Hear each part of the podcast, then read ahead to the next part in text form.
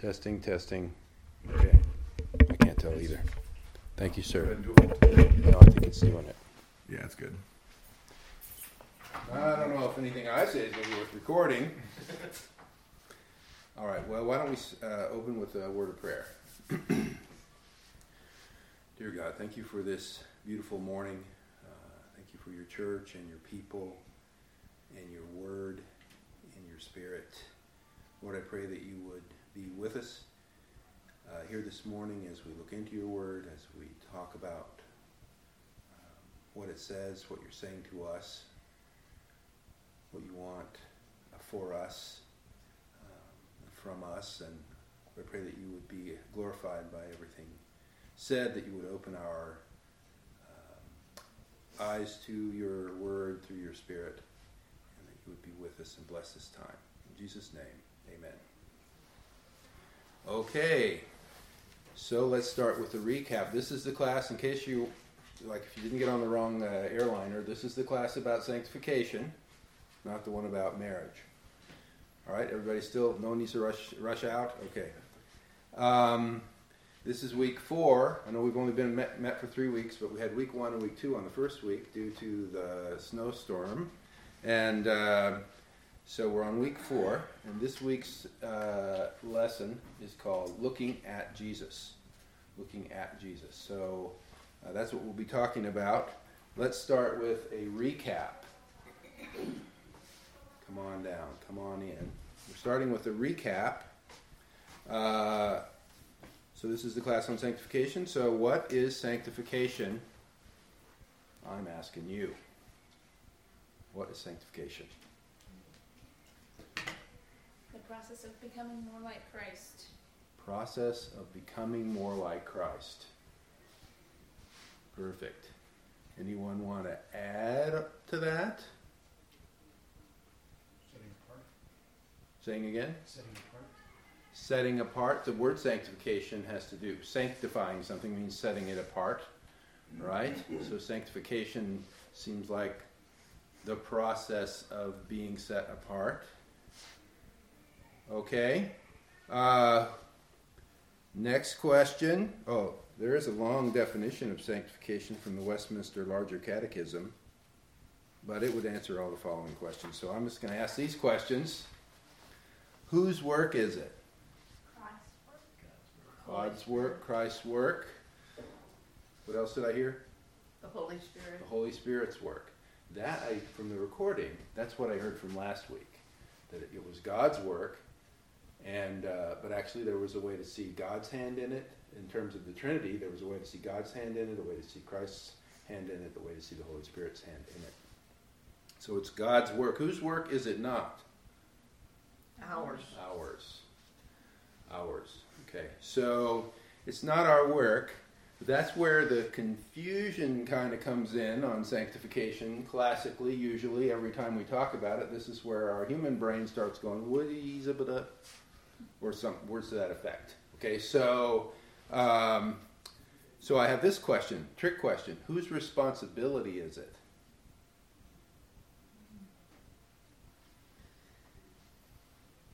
Both. I got it both. Whose responsibility is it? Both meaning God and us, right? God and us. Now, when I, I thought when I thought of the word responsibility, I thought, now there's a there's a word that we just lock up over a lot.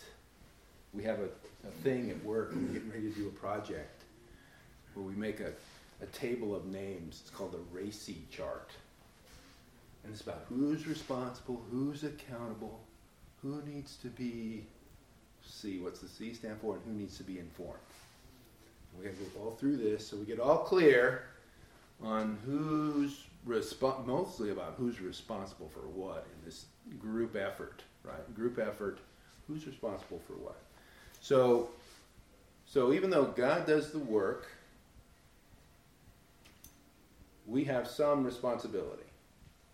Is that a fair sort of without elaborating on our responsibility? Okay, so we're not without responsibility. That's That's a key point. But it's also a hang up, right? Because as humans, when we are when we're held responsible for something, well then we got to make it happen because we're being held responsible. Okay. So at work, when we're making the RACI chart, somebody's just, just, just named for as being responsible for some aspect of the, the team effort. What happens if the person doesn't do their responsibility? Their part doesn't get done because it's not a co-done thing. Mm-hmm. It's on them. Their part is their part. And it doesn't get done. And if you're at work and you don't get something done, what has a nasty tendency to happen? People get mad at you. People get mad at you, or worse, right? You're like, hey, let's not let's why, why do we have that person because they're not doing their responsibility. Let's let's put somebody in that role who will do their responsibility. So when we hear the responsibility, we get pretty we get wound up right away. but in the Christian faith, uh, if we're working with God and God's the one doing the work, then this word responsible doesn't really have that meaning, does it? it doesn't have that same meaning that, well, Jeremy, one of our former uh, instructing team is here, so that will help me a lot. Thank you for coming, Jeremy. I don't know why you're so late. Because I could have used you a few minutes. I know, right? All right, just kidding. Fashionably late. So we are just uh, recapping. Um, we have to ru- we have to get going too pretty soon. We, um, so we're talking about whose responsibility is it, and uh, so one of the one of the big words we use around here when it comes to the Christian life is the word rest. Rest. So if God is working with us on something and He's the one doing the work, then even if we have some responsibility, it should feel like rest. It should feel like trust. It should be based in faith. So it's really different than that chart at work for the project team member that we're used to, that we go to right away if I use the word responsibility. Um, okay, next recap question about sanctification. Hey, Danny. Hey, good morning. Even later than Jeremy. All right, so uh, After you get Sheldon. uh, so next recap question: How long does it take? How long does the sanctification thing take? Your whole life. Your whole life, right? Well, well, wait, your whole life, right? Your whole life after being saved. After being saved, right? So is that any particular amount of time? What can we say for sure about that amount of time? It's different for everybody, right? At least a couple of seconds different. And we know that, uh, like our, our, our classic and very rest inducing example to refer back to all the time is the thief on the cross, right? He was regenerated. He didn't have time to go in the Bible. He didn't have time to read a Bible. He Didn't have time to do a lot of the things that we might have time to do in uh, in pursuit of sanctification and our cooperation with God in our sanctification. None of that, and yet he was sanctified. He went from regenerated to glorified, very short time period in between. And in that time period, was he or was he not, no, from what we know of him, resting in Christ and becoming more Christ like? Just didn't have a lot of time. So, uh, okay, finally, a couple more recap questions. Gosh, then I'm going to have to really hurry. What's our deadline for finishing? Like 10 15? That's probably about right. Okay. okay. A Almost. Uh, okay. What are some signs that it's happening? Fruits of the Spirit. Fruits of the Spirit. Some signs that it's happening. Fruits of the Spirit. You don't think like you used to think You don't think like you used to think. about same subjects. Now that's a sign we can see. Only, only kind of maybe only we can see, right on the inside. What about some now outside signs? some of the fruits of the Spirit, which we're going to come back to today, are visible, aren't they? And some of them, or any of them not, they're fruit. So I think the whole, that list is based on being something you can see. Fruit.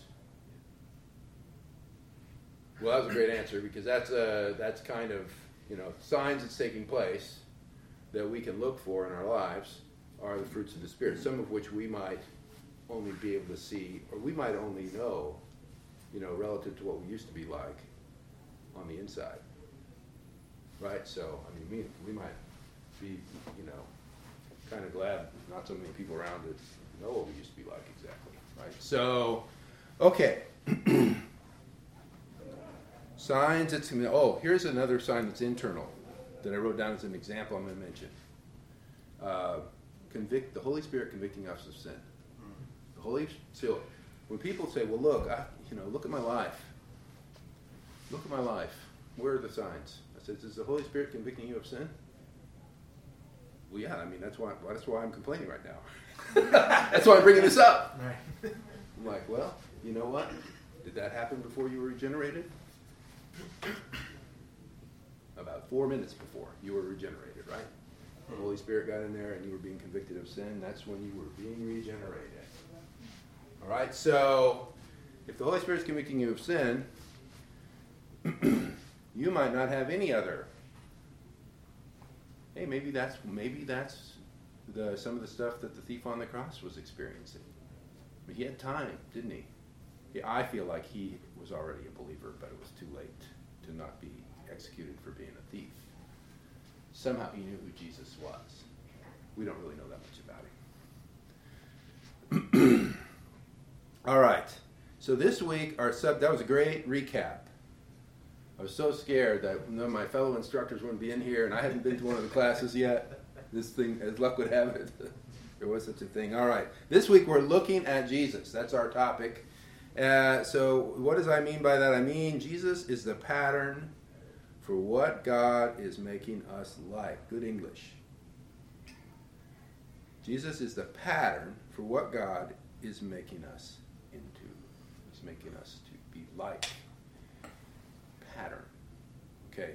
So, uh, so if sanctification is becoming more and more like Jesus, that was our first definition this morning of sanctification, more and more like Jesus what does that mean? What is Jesus like? What, in what way are we becoming more and more like, like Jesus? So that's what we're going to look at. Um, so we're going to start by opening our Bibles to Genesis 1, 26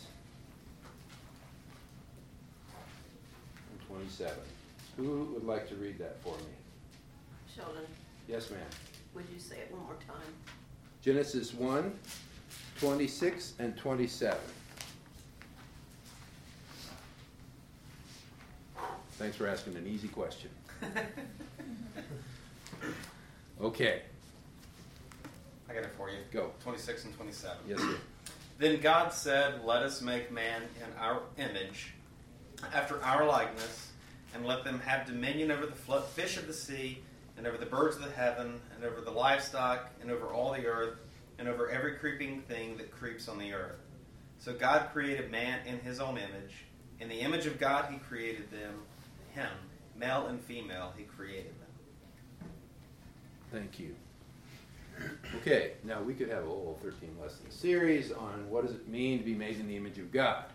So we're going to condense that and ask the question so, what does it mean to be made in the image of God? We're rational beings. Rational.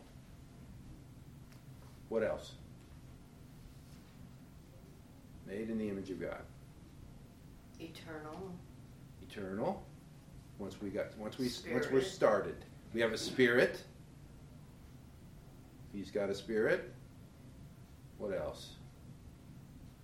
He put us in a place of authority over. Yeah, the verse goes into the authority thing. He made this creation over which obviously he had authority, and he said, "I'm giving it to you." What else?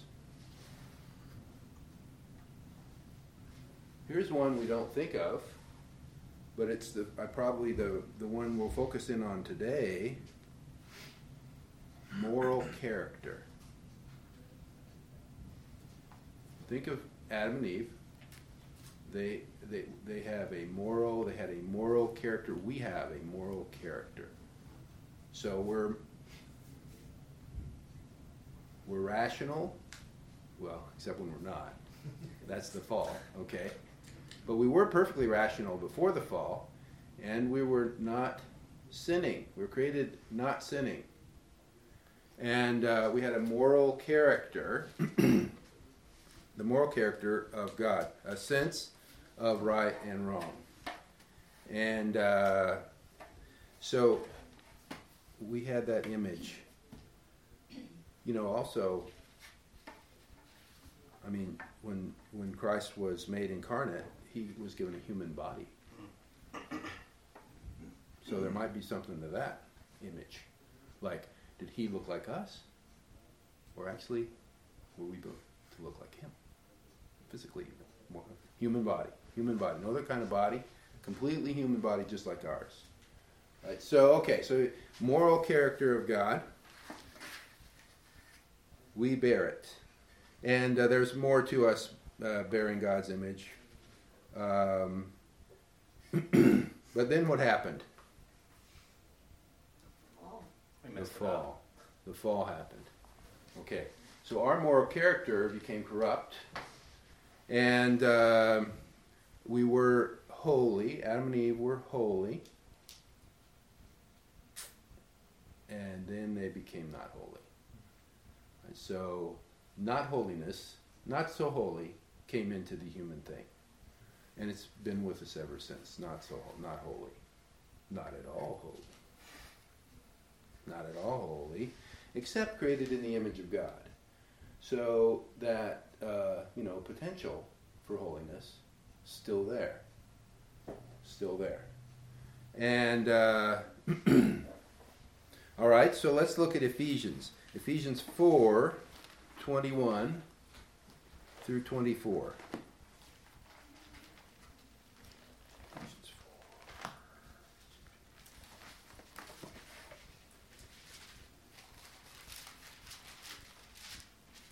Four twenty-one. But I'm going to start with verse twenty actually, and if, if someone could read that for me, twenty through twenty-four. But that, excuse me, but that is not the way you learned Christ. Assuming that you have heard about him and were taught in him, as the truth is in Jesus, to put off your old self, which belongs to your former manner of life and is corrupt through deceitful desires, and to be renewed in the spirit of your minds, and to put on the new self, created after the likeness of God in true righteousness and holiness.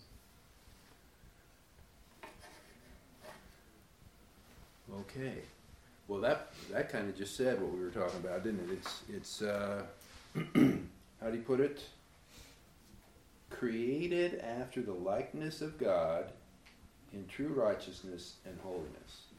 So, upon regeneration, this uh, this holiness, we're sort of recreated into the likeness of God. We are a new creature. We're a new creature. Something really different about us upon regeneration. And and this this verse is talking about to be renewed, put on the new self, created. It's like we're going back to where Adam and Eve started. Good morning. No problem. And uh, we're going back to where we started as humans, to our original sort of idea, the original idea. So um, sanctification is kind of a restoration, it's restorative work. Restorative.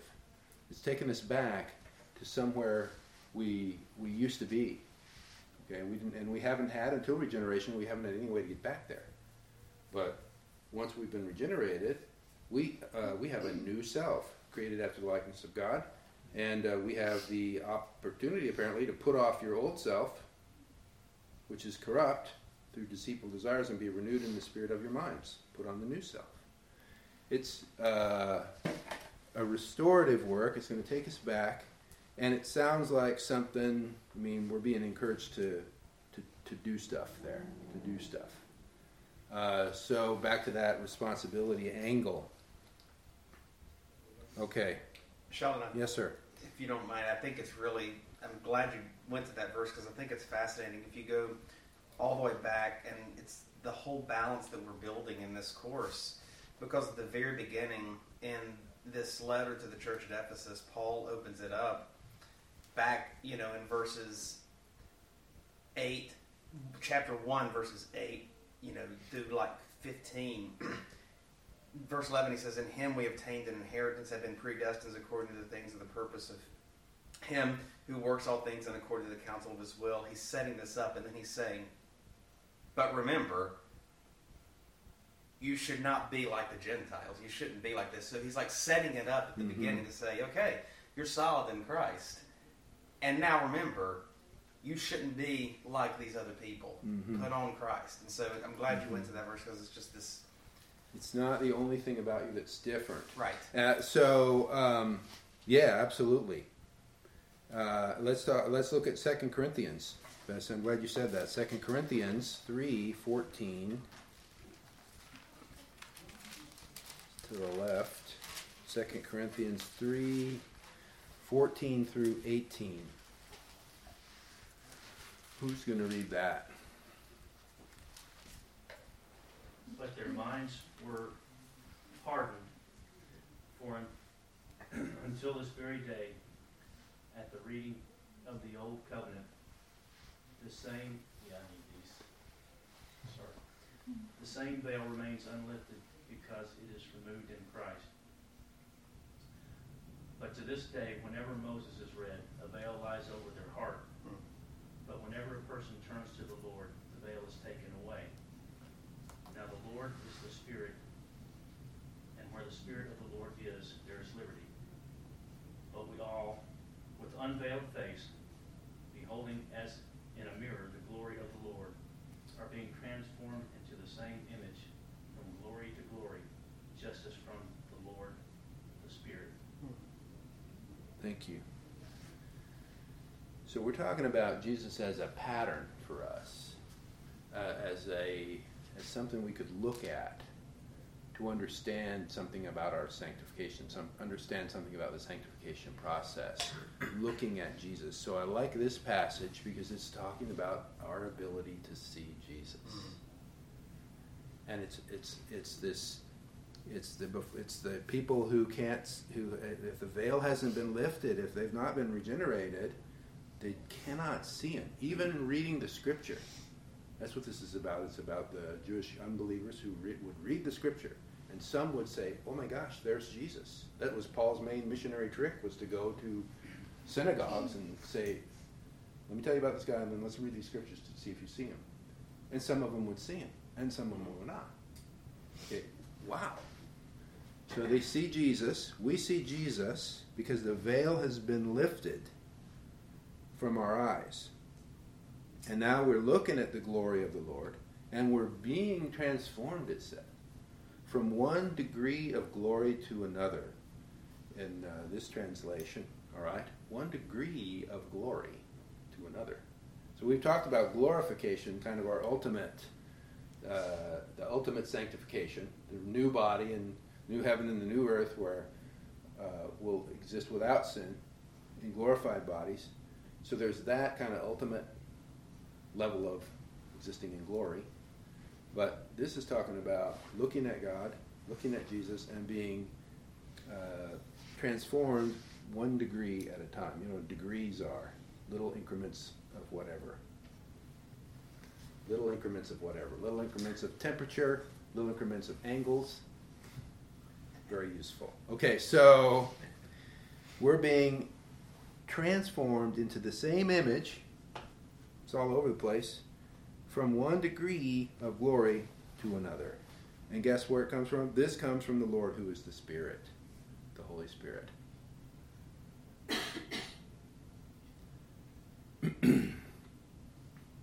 All right, so before we were, we were born again, we couldn't see Jesus, but He has opened our eyes. Now we can see Him. And by seeing him, we're being transformed to look more like him. The same image, it says here. Okay. Uh, Romans 8 29. Romans 8 29. To the left. Few pages.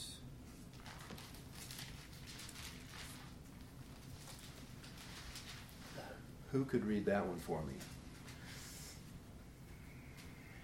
For whom he did foreknow, he also did predestinate to be conformed to the image of his Son, that he might be the firstborn among many brethren. Planned, like last week, I think Mm. Ryan said, "Who God planned your sanctification." That was his big part in your sanctification. He planned it. With his idea, he laid out when it would happen, how it would happen. to be conformed to the image. Again, we got that image thing of his son. And so there we have the image of Christ. That's what being conformed to. So, what is this image of Christ? What does what are we talking about? The image of Christ. So we talked a little bit about it at the beginning because we were created in the image of God. So we talked a little about okay, what is you know what is that? What is it about God?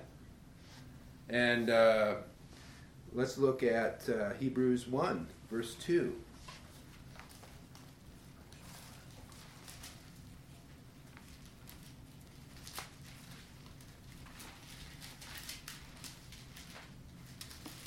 Hebrews 1, verse 2. Who's got that? But in these last days he has spoken to us by his Son, whom he appointed the heir of all things, through whom also he created the world.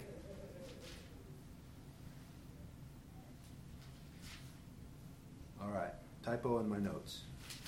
Let's keep reading. Uh, verse 3, sorry. He is the radiance of the glory of God and the exact imprint of his nature, and he upholds the universe by the word of his power.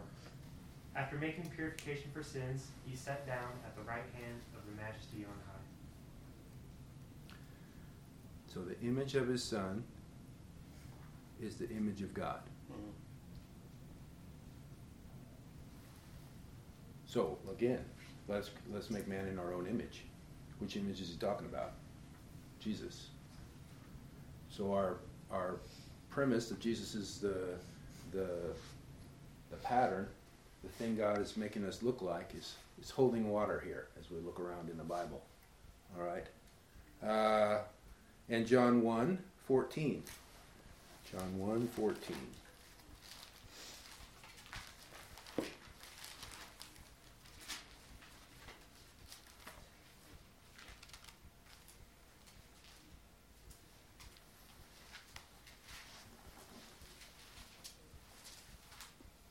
And the Word became flesh and dwelt among us. And we have seen his glory. Glory as of the only Son, from the Father, full of grace and truth. Oof. So, you know, God's invisible. God the Father, invisible.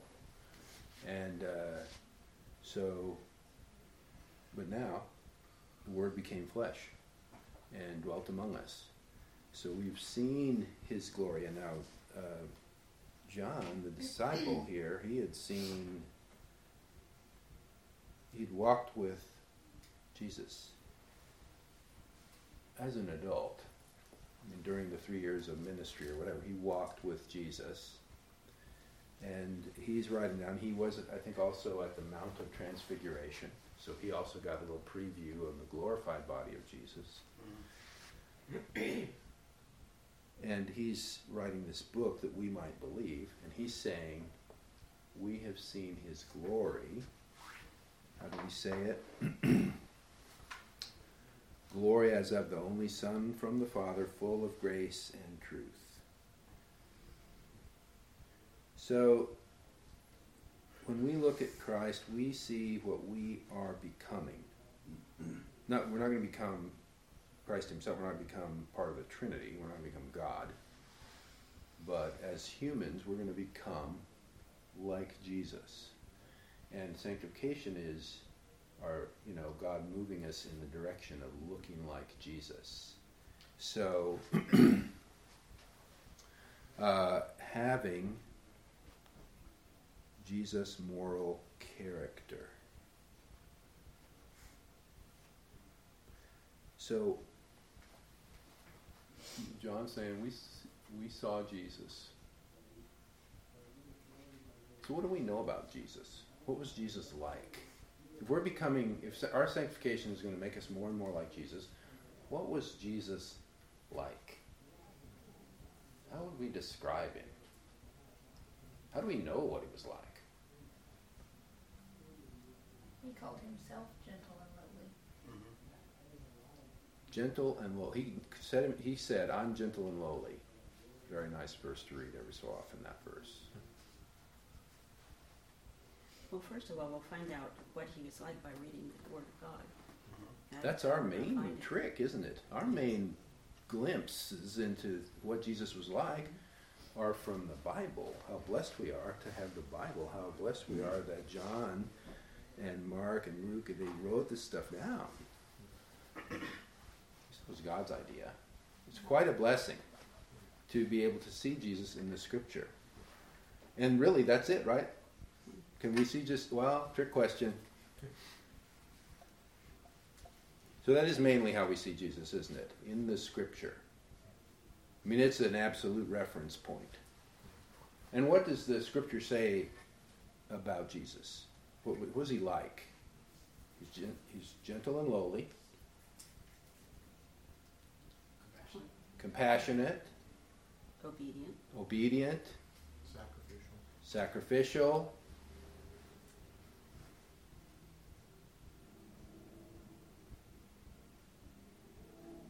He spoke truth. truthful, kind, Loving. loving. This might be a stretch, but he was focused. He was focused. Now, he did have some things that are particular to him, didn't he? He had a, a mission. He had a particular mission. But I would, I like that because the focus thing, because what that is, is what's, what he was like was he kind of, he paid attention to figuring out what his mission was. Remember, he, he got lost when he was 13 years old. Where did they find him? Figuring out what his mission was. Okay, and Just think of yeah. How his disciples expected him to come and to be this political ruler and to change the system of the day. They were very persistent. He pushed back on that. And then there were times where he went into villages to heal, and the d- disciples came back and said, The word of you is spreading. There are more coming to be healed. And he said, Let us retreat into the mountains. So he's, he's healed one person, they're bringing more people hmm to be healed. And he doesn't stick around to do that. Yeah. Why? Is, he, is it because he's not compassionate? No. He had a mission, He had a mission. and he was focused on doing that for the purposes of bringing glory to the Father. So Mhm. that's why I said focused. It might be a stretch, Focus. but I like that word. I like that word. Uh, he he, because this is the kind of thing I was trying to get at by asking this question uh, today for us to talk about. What was Jesus really like? If we're if we're saying he's our pattern, that's what God's trying to make us like. It's very informative if you're you know you have this sort of co-responsibility to move stuff in a certain direction. You can do it resting in Christ, but what direction are we going in? Okay. And uh, the, the idea that he had a, and I thought of this that well, we're not, we're not on this, not everything about Jesus are we going to be like because he had this mission. He was the Son of God. We're not going to be the Son of God. We'll be brothers though, which is really pretty cool. All right, and so I like the idea of focus because one thing that he had was a mission. Do we have a mission? Well, if we wanted to, um, I guess, pinpoint where we could fit in that is, like um, Danny said, he sandwiched it. His mission to please the Father. Yeah. You know, he, he started off with, he had his mission, he was focused, but then he ended the conversation with, was to please his Father. And so that is, Yeah. that is our goal, is to please our Father in anything that we do. Mhm. Um, whether it be in being compassionate or being gentle, Mhm. um, being humble, all of those things are to please the Father. Amen. And I think as a body of believers, the church, we know the church, Universal Church has a mission to represent Christ. That's why when I said the Bible is the only way we can see Christ, it's not quite true. We can see Christ in the work of the church if we look for it. Right? So there's because the church is Christ's body on earth, so we can see Christ there too. But um, but the, the mission thing, okay, so he had a mission and he paid, you know, given to him by the Father, and he paid attention to that, and he made decisions about what to do in the morning, kind of based on that. So we might have, you know, that might be part of the model Christ is for us, is to think about what does what is God's purpose for us, and are we about are we doing it? Are we about it? What should we do next? In conjunction with that purpose God has for us. Okay, that's the thing He's like. You know, it's not in my list. The list that I wrote down in the notes, how what was Jesus like as a person, was the fruit of the Spirit. Yeah. Okay, love. Let's look at Galatians 5. Galatians 5, 24, 22. Galatians 5, 22. Through 24. Who can read that?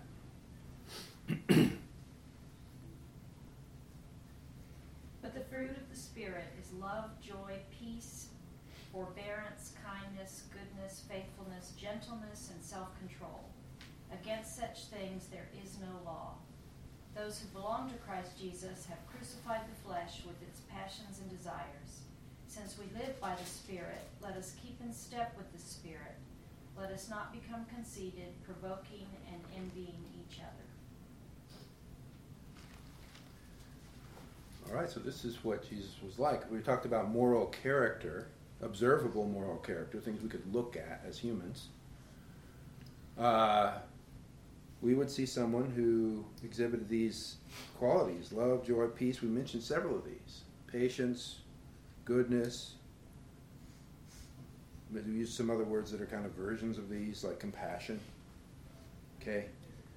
And Jesus did not exhibit the works of the flesh, which were, there's a big list of those before this, right in verses 21, uh, did not exhibit those either. So um, that's what he was like. And how was Jesus like this since he was fully human? Because he was God. He was fully, as a, as a human,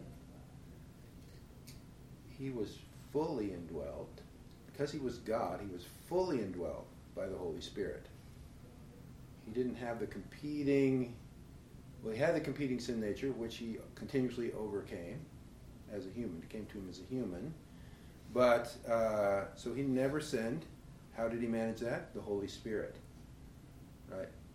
Holy Spirit just controlled him. He was controlled by the Holy Spirit, as we're urged to be, for his whole life he grew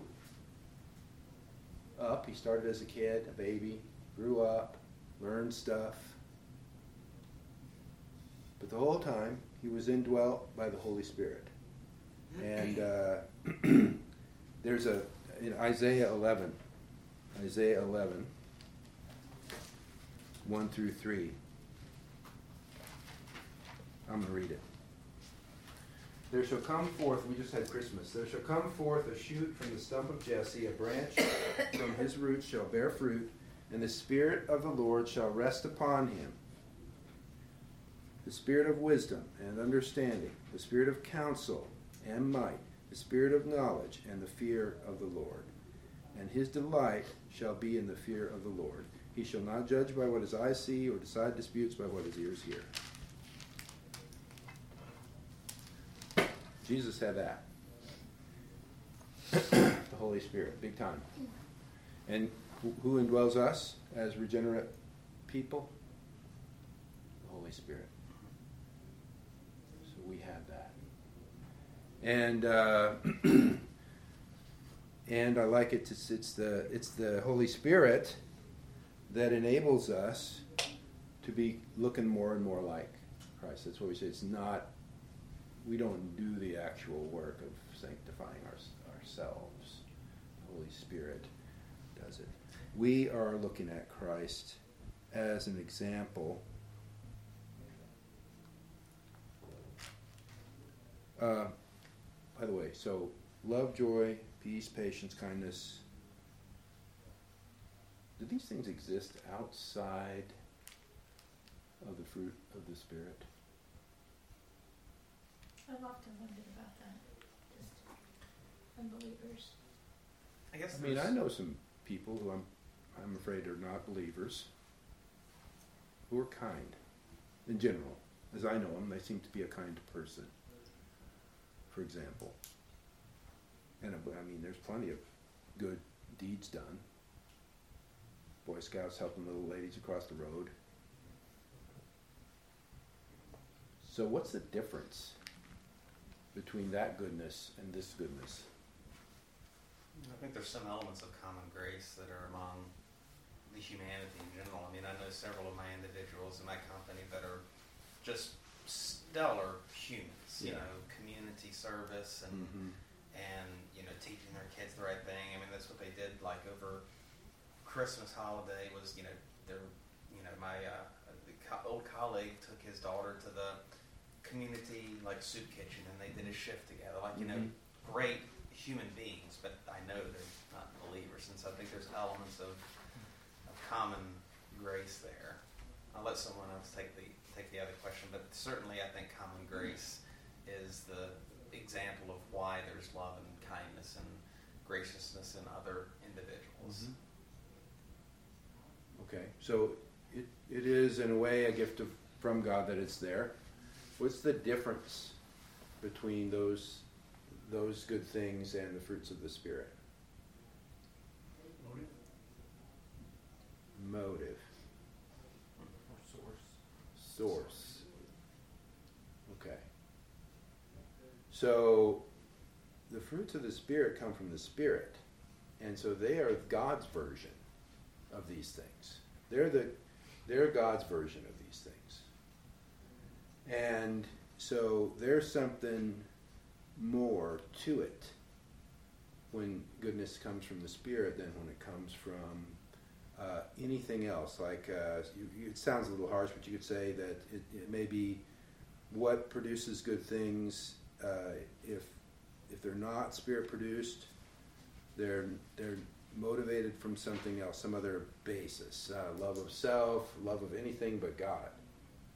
Okay, doing the right thing. You know, we're we're brought up a certain way. We want to, in essence, maybe go on our whole lives pleasing our parents. We've got a conscience. Okay, but it's it's not coming from the Spirit. So we've got peace. I hear people say, "I'm at peace with that." And then we've got the peace that passes all understanding which is when you have peace with something that there is no explanation for. I could ever have peace with that. All right, I have peace with my decision I made. Okay, great. But that is not, you know, peace under persecution or peace under uh, peace knowing the the eternal destiny of our loved one. It's, you know, there's a big difference between fruits of the spirit that we call with these same words and what humans can produce on their own. So um, when we look at Jesus, we're looking at somebody who that was all coming from the Spirit. Everything he was doing was coming from the Spirit.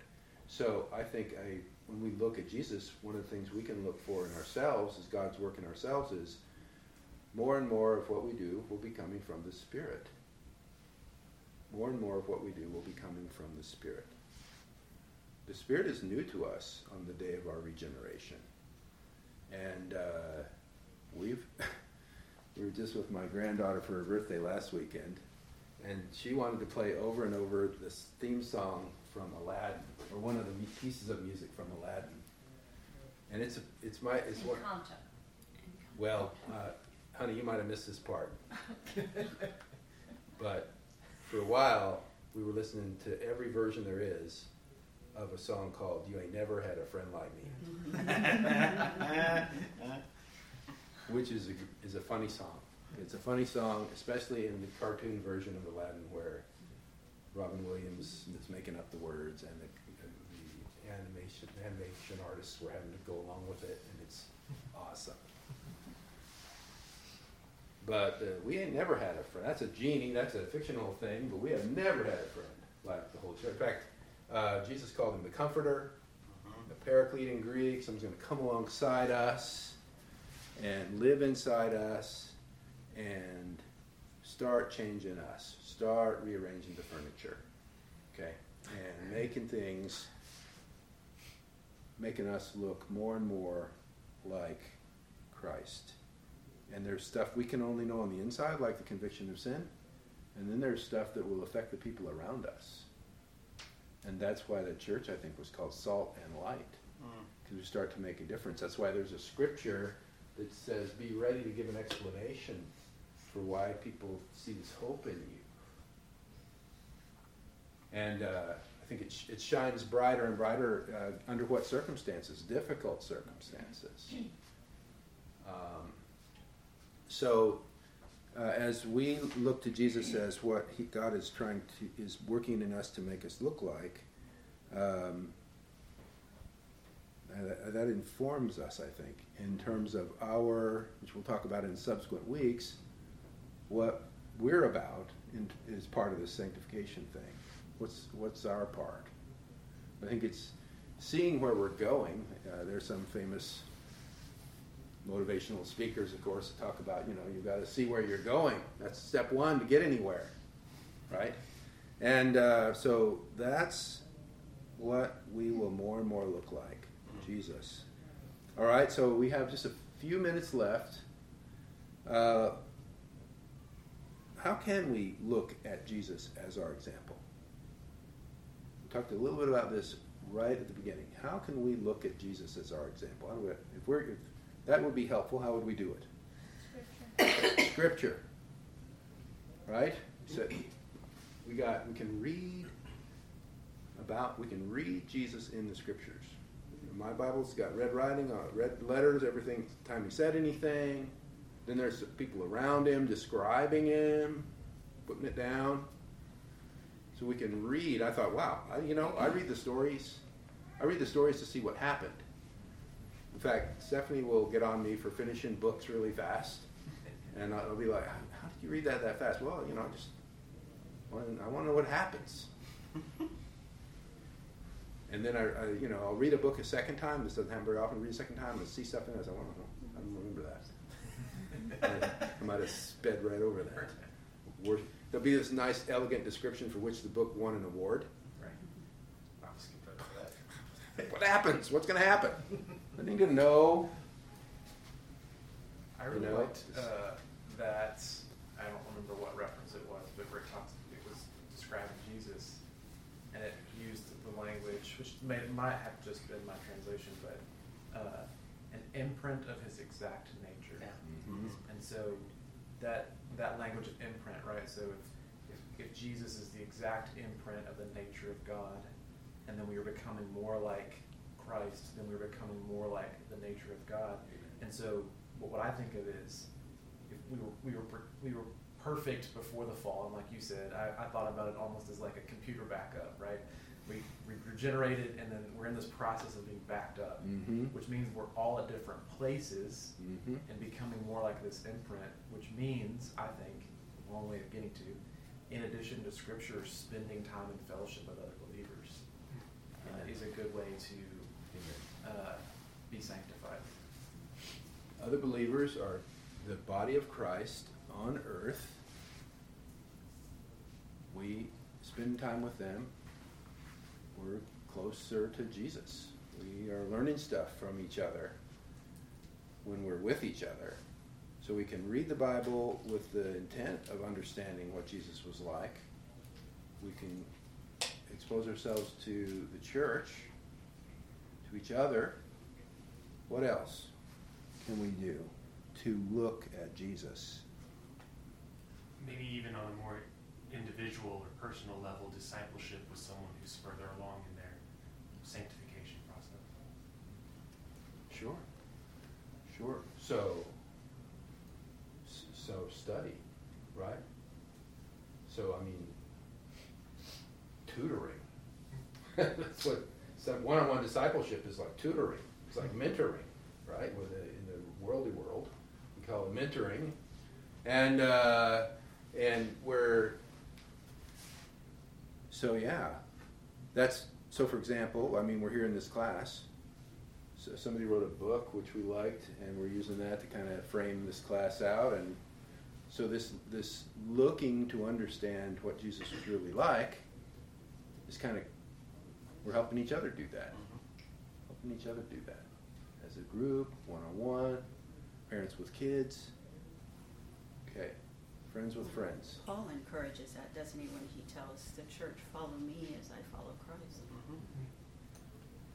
So it's both of those things hand in hand. You Yep.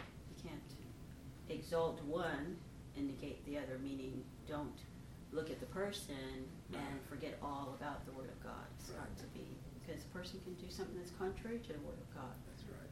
You know, there is a way that seems right unto a man. Yep. So you've got to do those hand in hand. Amen. Um, and my favorite, as we're, we're out of time, but I think that uh, um, praying, uh, praying, we know this is what God wants for us. Bible promises, I wish I could quote it for you, but Bible promises if we pray in conjunction, in parallel, and in agreement with the, with God's will, He will do it. And you know, people wander around going, you know, what color car should I buy? Is that you know, that's not what we're talking about. We're talking about what is God's will for us, and we He is we for sure know He wants us to look more like Christ. So we can pray to that end. That might be the most powerful thing we can do, Mhm. And everything else might follow from that. Uh, and I think oftentimes in my life when there hadn't been much visible progress, we can probably uh, correlate that with not praying for it, going off into the wilderness of not seeking God. And uh, so we can pray uh, that we would respond to others the way Jesus did.